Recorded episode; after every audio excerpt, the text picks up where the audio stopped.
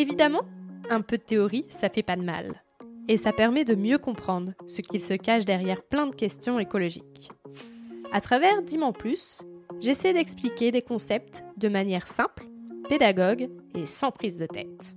J'espère que tu en apprendras toutes les trois semaines avec Dis-m'en plus.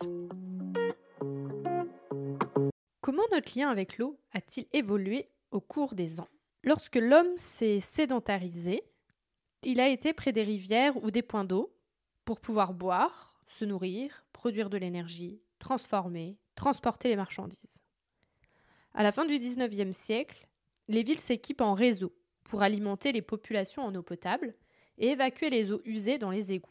Le traitement des eaux usées apparaît au vingtième siècle pour pouvoir rejeter l'eau dans les rivières. Le prélèvement en eau potable à l'échelle mondiale ont explosé depuis le vingtième siècle. L'eau, comme l'énergie, conditionne le confort de nos sociétés modernes. En effet, il est vital parce que nous avons besoin de boire et il est indispensable à l'économie avec son utilisation dans les usines, les machines, fabrication de tout ce qu'on consomme. Toutes les productions d'énergie ont besoin d'eau pour fonctionner. Si nous avons moins d'eau, cela provoquera des problèmes économiques et il y aura des répercussions dans les pays.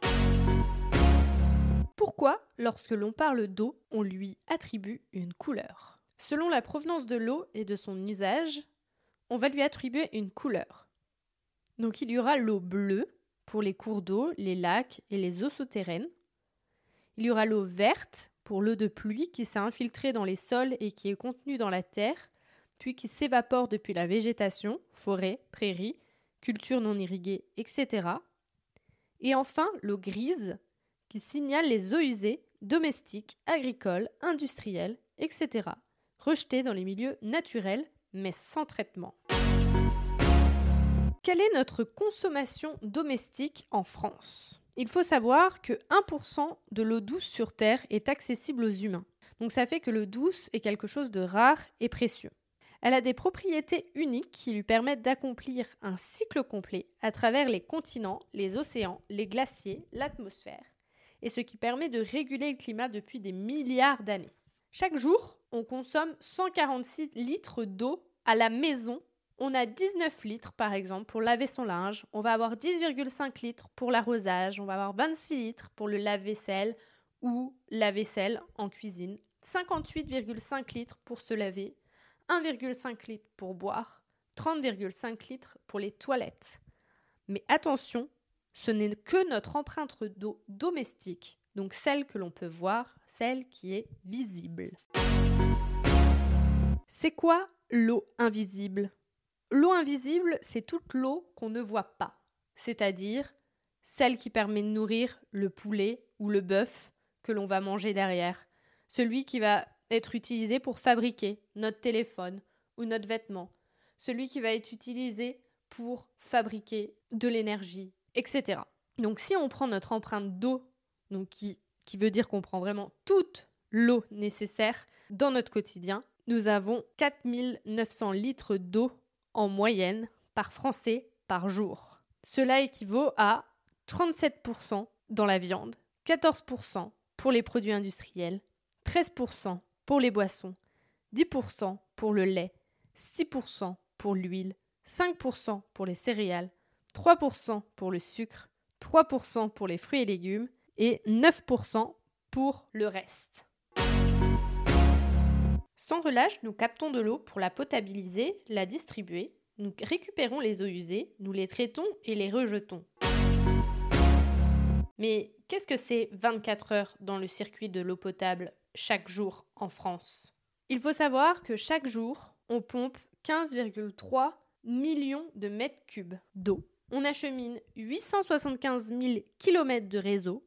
On génère quatre virgule un millions de tonnes de boue issues des stations d'épuration. On traite vingt-trois millions de mètres cubes d'eau usée et pluviale. On utilise onze millions de mètres cubes d'eau pour les besoins domestiques et ceux des collectivités. Et malheureusement, on perd deux virgule sept millions de mètres cubes par les fuites du réseau. Mais c'est quoi exactement le cycle de l'eau ? C'est ce qu'on a appris à l'école ? Alors oui, nous avons appris à l'école, et si je cite le bouquin l'eau fake or not de Charlène Descollonges, l'eau douce suit un cycle, à la fois fermé et infini. Dans la nature, elle passe d'un réservoir à un autre, via des flux plus ou moins rapides. L'eau suit un mouvement perpétuel, mais elle ne se crée pas. Elle chemine sans cesse pour revenir à l'océan, puis elle en repart pour recommencer son cycle complet. Donc si on a besoin de voir ce que c'est le cycle de l'eau, il suffit juste de retourner au collège ou au lycée pour voir comment ça, comment ça fonctionne, voire peut-être même en primaire maintenant. En tout cas, ce qu'il faut savoir, c'est qu'aujourd'hui, il y a quatre réservoirs. Donc le sous-sol, donc c'est tout ce qui est les nappes souterraines. Et en fait, les nappes souterraines, elles vont pouvoir être remplies pendant les périodes de l'automne et de l'hiver parce qu'elles sont fortes en eau. Et ensuite, ben, la rivière, vu qu'il y a beaucoup d'eau dans la rivière, cela va alimenter la nappe. Et en été, ça s'inverse. C'est-à-dire que la nappe qui va alimenter la rivière parce qu'il y a moins d'eau. Donc, si comme cette année, il n'y a pas eu assez d'eau pendant l'hiver, ben, la problématique, c'est que on n'a pas pu remplir les nappes souterraines, parce que la rivière n'a pas pu aider les nappes souterraines à se remplir. Et donc, vu que les nappes souterraines ne sont pas remplies, à l'inverse, elle ne va pas pouvoir aider les rivières à, se, à continuer à se remplir malgré les sécheresses de l'été, par exemple. Parce qu'il faut savoir que quand il y a de la pluie au printemps, ce sont les végétaux qui vont récupérer toute cette eau pour pouvoir se nourrir. Donc, elle ne va pas laisser... Les végétaux ne vont pas laisser cette eau partir parce qu'ils en ont besoin pour pouvoir grandir. Donc même s'il a beaucoup plu au printemps, cela ne permet pas de remplir les nappes phréatiques. Ensuite, on a aussi tout ce qui est surface terrestre. Donc les glaciers, ce sont les deux tiers de l'eau douce. On a des lacs qui sont trois pour cent de l'eau douce et les fleuves et rivières qui sont moins de un pour cent de l'eau douce. Et pour les sous-sols que je viens d'énoncer juste avant, c'est moins de un pour cent aussi. Ce qui veut dire que les deux tiers de l'eau douce, aujourd'hui, on ne peut pas euh, l'utiliser, car ce sont des glaciers. trois. L'atmosphère. Donc, l'atmosphère, c'est tout ce qui est la vapeur d'eau. Donc, on se rappelle qu'il y a trois états, gazeux, liquide, solide. Et donc, quand il est en gazeux, il y a la vapeur d'eau qui va monter, et il lui faut à peu près une dizaine de jours pour se transformer de nouveau en eau liquide ou solide et donc se régénérer dans le cycle de l'eau. Donc, ce qui fait qu'en fait, on n'a jamais une création d'eau, mais l'eau revient continuellement. Et ensuite, le dernier, ce sont les mers et les océans qui ont une très grosse partie de l'eau, mais qui n'est pas de l'eau douce. Ce qu'il faut savoir, c'est qu'au vingtième siècle, l'humanité prélevait six cents milliards de mètres cubes d'eau douce pour répondre à ses besoins. Alors qu'aujourd'hui, l'humanité prélève quatre mille huit cents milliards de mètres cubes. Est-ce que notre consommation d'eau a changé ? Oui. Au vingtième siècle, l'humanité prélevait six cents milliards de mètres cubes d'eau douce pour répondre à ses besoins, alors qu'aujourd'hui, quatre mille huit cents milliards de mètres cubes d'eau douce sont prélevés pour répondre à nos besoins. En plus de ça, nous ne sommes pas égaux. trois personnes sur dix n'ont pas accès à l'eau potable disponible en permanence et six personnes sur dix n'ont pas accès à des installations sanitaires sécurisées. Donc en France, environ trente-deux milliards de mètres cubes d'eau sont prélevés chaque année dans les milieux naturels pour répondre à tous les usages. Mais il y en aura seulement cinq virgule six milliards de mètres cubes qui seront potabilisés. six cents millions sont utilisés dans le traitement de potabilisation parce qu'il y a cinq milliards de mètres cubes qui sont mis en distribution dans les réseaux et un milliard de mètres cubes qui sont perdus via des fuites dues à la vétusté des canalisations. On s'est aussi aperçu que la consommation d'eau, elle varie en fonction du revenu, de l'habitat, de l'âge, du mode de vie, du climat, de l'activité touristique. Et ce qu'on a pu s'apercevoir, c'est qu'un foyer modeste va consommer trente-trois mille litres d'eau par an, alors qu'un foyer plus riche va utiliser quatre-vingt-cinq mille litres d'eau par an. C'est quoi la différence entre les eaux usées et les eaux fluviales ? Les eaux usées, ce sont les eaux qui vont bénéficier d'un traitement, alors que les eaux fluviales, elles ne vont pas euh, avoir de traitement. Donc par exemple, l'eau de pluie, elle est avalée par les bouches d'égout, elle est rejetée directement dans le milieu naturel le plus proche. Donc le plus souvent, ça va être chargé de tout ce qui se trouvait sur la chaussée et les trottoirs. Donc c'est là où il faut faire attention parce que tout ce qu'on va jeter par terre, ou tous les, euh, par exemple, pesticides qu'il peut y avoir sur le goudron, ou toute la pollution, et cetera. Un peu de pluie, et ça va aller directement dans nos fleuves et dans nos mers, la polluer. Donc quand on voit sur les bouches d'égout parfois, l'océan commence ici, c'est pour ça. C'est par rapport aux eaux fluviales et tout ce qu'elles emmènent derrière. Donc, tous les jours, en tant que citoyens, nous avons l'eau visible qui nous permet, donc c'est tout ce qu'on utilise dans notre foyer, et nous avons aussi les eaux invisibles. Donc c'est tout ce qu'on achète et qui a besoin d'eau. Mais est-ce que vraiment tout a besoin d'eau ? Oui, l'économie est la première consommatrice d'eau sur la planète. On ne produit aucune énergie sans eau. Par exemple, pour refroidir les centrales thermiques. seize milliards de mètres cubes prélevés dans les fleuves et les rivières. C'est égal à plus de la moitié du volume du total d'eau douce pompée à l'échelle nationale. Il y a deux virgule neuf milliards de mètres cubes pour l'agriculture et deux virgule huit milliards de mètres cubes pour l'industrie. Le reste, en eau potable, qui alimente nos réseaux et remplit nos canaux de navigation. Attention, trois quarts de l'eau douce pompée en France alimente l'économie pour produire de l'énergie, des biens industriels et des produits alimentaires. Les énergies fossiles sont extraites, transformées et raffinées avec de l'eau. L'industrie du pétrole, c'est cent soixante et onze milliards de mètres cubes par an. Donc en gros, c'est égal à toute l'eau douce qui s'écoule chaque année en France dans les mers et les océans. L'industrie du charbon, lui, c'est vingt milliards de mètres cubes par an. Le gaz naturel, c'est onze milliards de mètres cubes par an. L'électrique, lui, restitue quasiment toute l'eau prélevée. Mais attention, même s'il restitue toute l'eau, ça a quand même des conséquences sur la vie aquatique.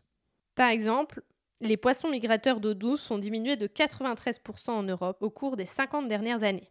Et il y a un deuxième problème, c'est qu'en période de sécheresse, les centrales hydroélectriques, elles doivent partager une ressource qui s'amenuise. Et donc, par exemple, le lac de Terre-Ponçon, E D F a diminué la production électrique de sa centrale hydraulique de soixante pour cent. Et en plus de ça, la moitié de l'eau douce prélevée en France, elle sert à refroidir les centrales qui produisent de l'électricité. Il y a un troisième problème, c'est que ça renvoie l'eau dans leur milieu naturel, mais beaucoup plus chaude. Donc, cela a des conséquences sur la perte de la faune et de la flore.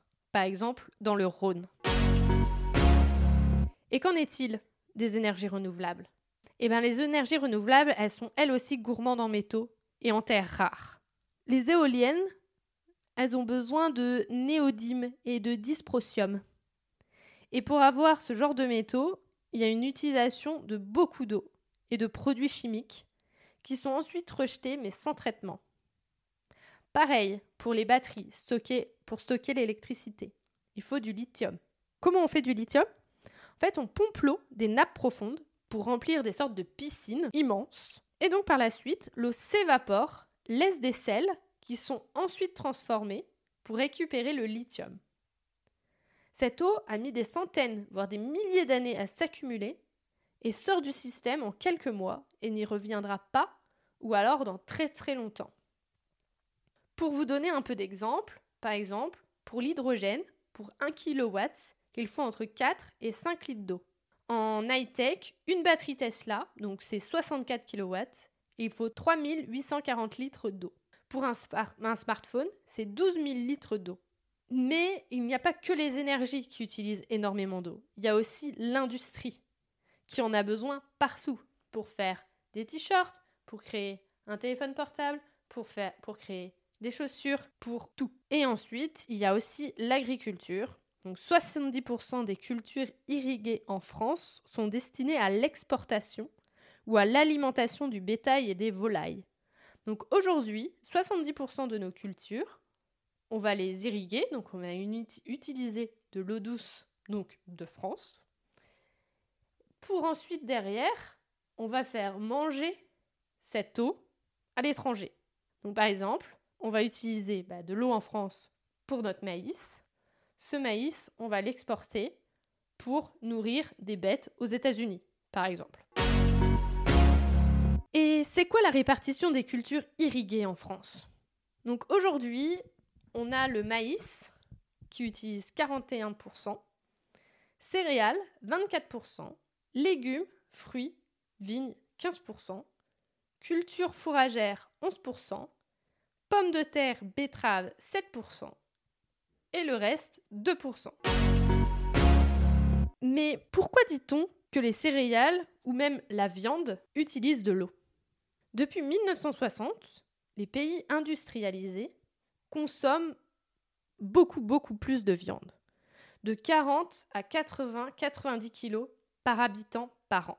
C'est quatre virgule sept fois plus de viande, donc trois virgule quatre fois plus de céréales. Parce que forcément, s'il y a plus de viande, on a besoin de plus de céréales, parce que le céréale permet de nourrir notre future viande. Le maïs, qui aujourd'hui nourrit le bétail et qui est quarante et un pour cent de nos cultures irriguées en France, normalement, pour qu'il soit bien, devrait pousser dans les régions tropicales, donc là où il y a énormément d'eau. Dans des régions tempérées, comme la nôtre, il faut irriguer énormément le maïs pour atteindre de bons rendements.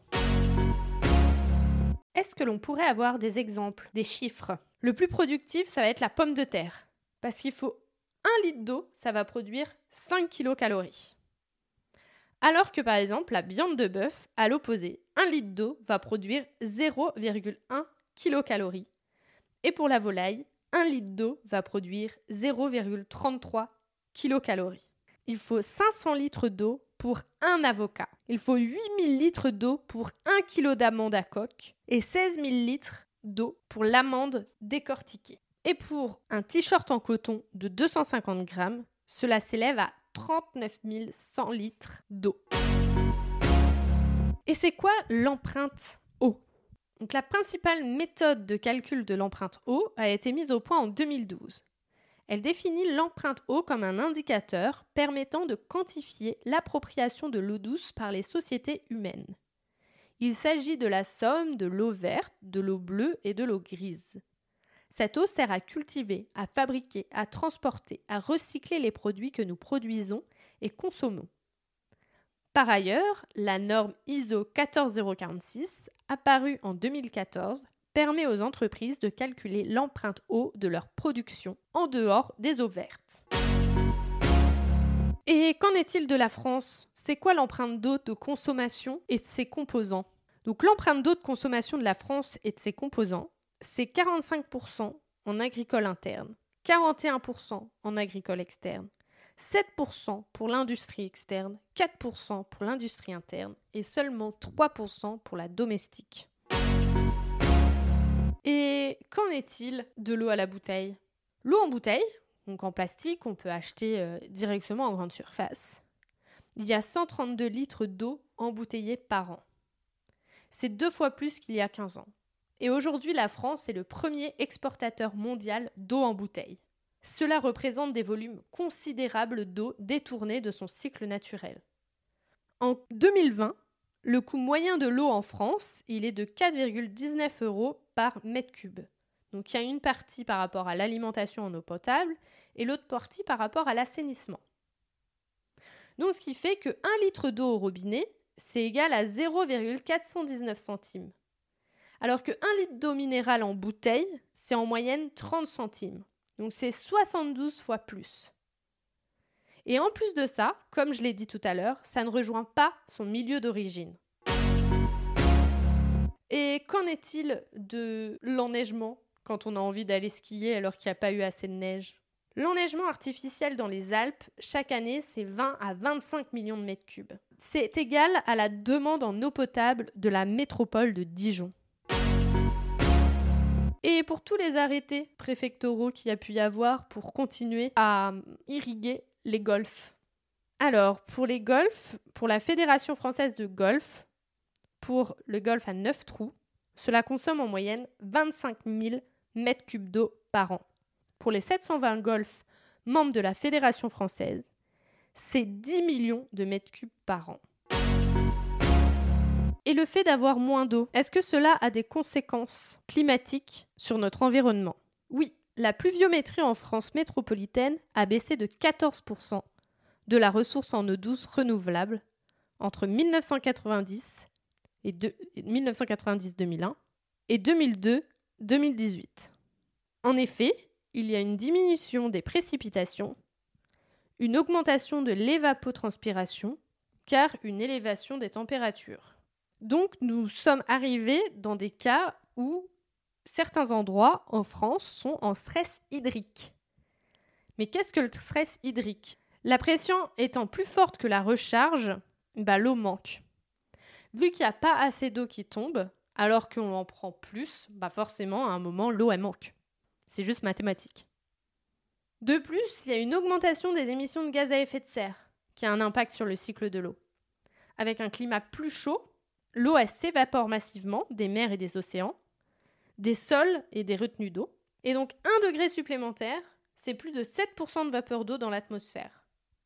Et cette vapeur d'eau dans l'atmosphère, elle amplifie le réchauffement climatique. Donc c'est un cercle sans fin.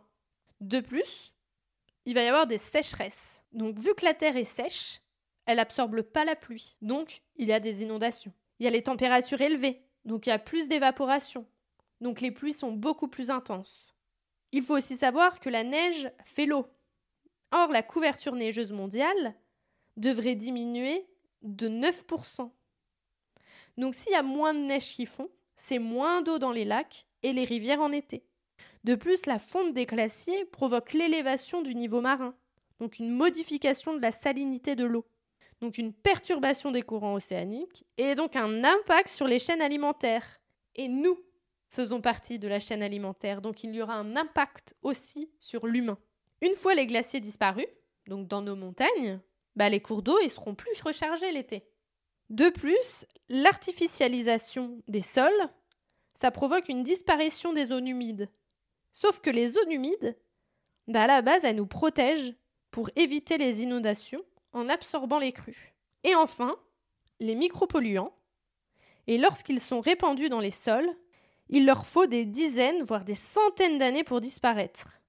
Aujourd'hui, on retrouve quarante-neuf substances interdites dans les rivières et vingt dans les eaux souterraines, comme l'atrazine, qui est un herbicide interdit depuis deux mille deux, et toujours en tête des substances retrouvées dans les nappes souterraines. Donc c'est, la difficulté, c'est que régulièrement, l'eau potable que nous buvons est trop chargée en pesticides. En deux mille vingt et un, environ douze millions de Français ont été concernés par des dépassements des seuils de pesticides dans l'eau potable. Est-ce que c'est vrai que l'eau est rentrée dans le marché financier et donc cotée en bourse ? Malheureusement, oui. Ça fait déjà dix ans, en Australie que c'est le cas, et depuis le sept décembre deux mille vingt, l'eau a fait son entrée sur les marchés financiers de Chicago. Donc maintenant, l'eau a un prix. Lorsqu'elle vient à manquer par temps de sécheresse, la valeur boursière augmente. Cela a un impact, car les petits agriculteurs, ils ne peuvent plus acheter d'eau. Et donc, ce sont les investisseurs privés qui s'enrichissent. En Europe, des O N G et des initiatives citoyennes se sont élevées contre la financiarisation de l'eau et ont fait pression pour qu'elle reste un bien public accessible à tous. Mais s'il n'y a plus assez d'eau douce, mais qu'on a énormément d'eau salée, est-ce qu'on ne peut pas utiliser la technologie ?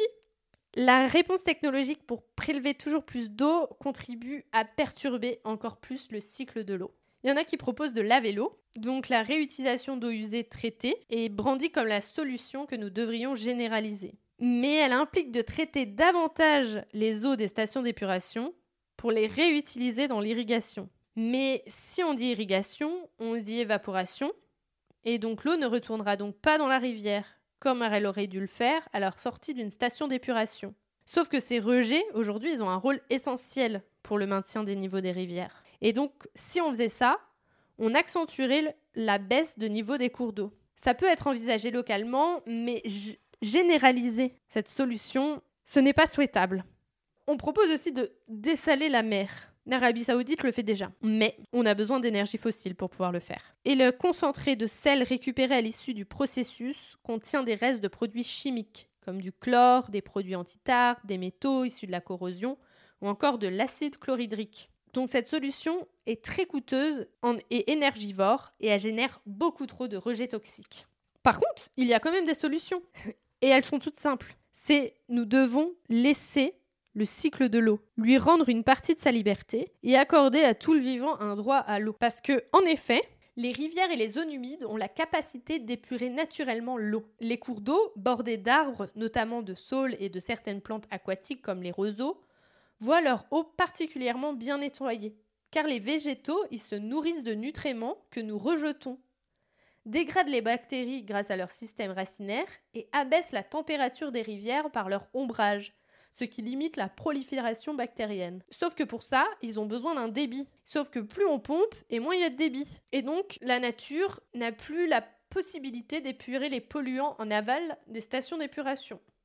De plus, il faut revoir aussi bah, l'agriculture. Parce qu'aujourd'hui, il va y avoir de plus en plus de sécheresse, d'inondations, d'érosion des sols. Et pourtant, nos... l'agriculteur a besoin d'énormément d'eau. Il faudrait replanter des haies, des arbres, recréer des mares et des zones humides, passer des pratiques intensives aux pratiques agroécologiques, semer des engrais verts entre deux cultures, repenser la part de l'élevage, réduire la culture du maïs. Et tous ces changements impliquent de passer de grandes monocultures intensives et irriguées à de plus petites exploitations agroécologiques, qui nourrissent la population locale, favorisent la biodiversité et supportent mieux le manque d'eau. Mais aujourd'hui, pour faire ça, les agriculteurs, ils sont pas du tout aidés. Et donc, c'est ça la difficulté qu'ils ont. Et enfin, les entreprises, elles peuvent venir calculer leur empreinte d'eau, que j'ai pu expliquer au début de l'épisode. Et donc, lorsqu'elles viennent calculer leur empreinte d'eau, derrière, elles vont pouvoir chercher des solutions pour diminuer cette empreinte. Maintenant que j'ai compris qu'est-ce qu'était l'eau visible, invisible, où est-ce qu'elle était utilisée, comment, à quelle fréquence, quelle quantité ? Mais moi, à mon échelle, qu'est-ce que je peux faire ? Donc déjà, tu peux toi aussi calculer ton empreinte d'eau sur w w w point empreinte h deux o point com. Tu peux boire un peu plus au robinet. Mais attention, comme on l'a vu, parfois, il y a encore euh, de la pollution.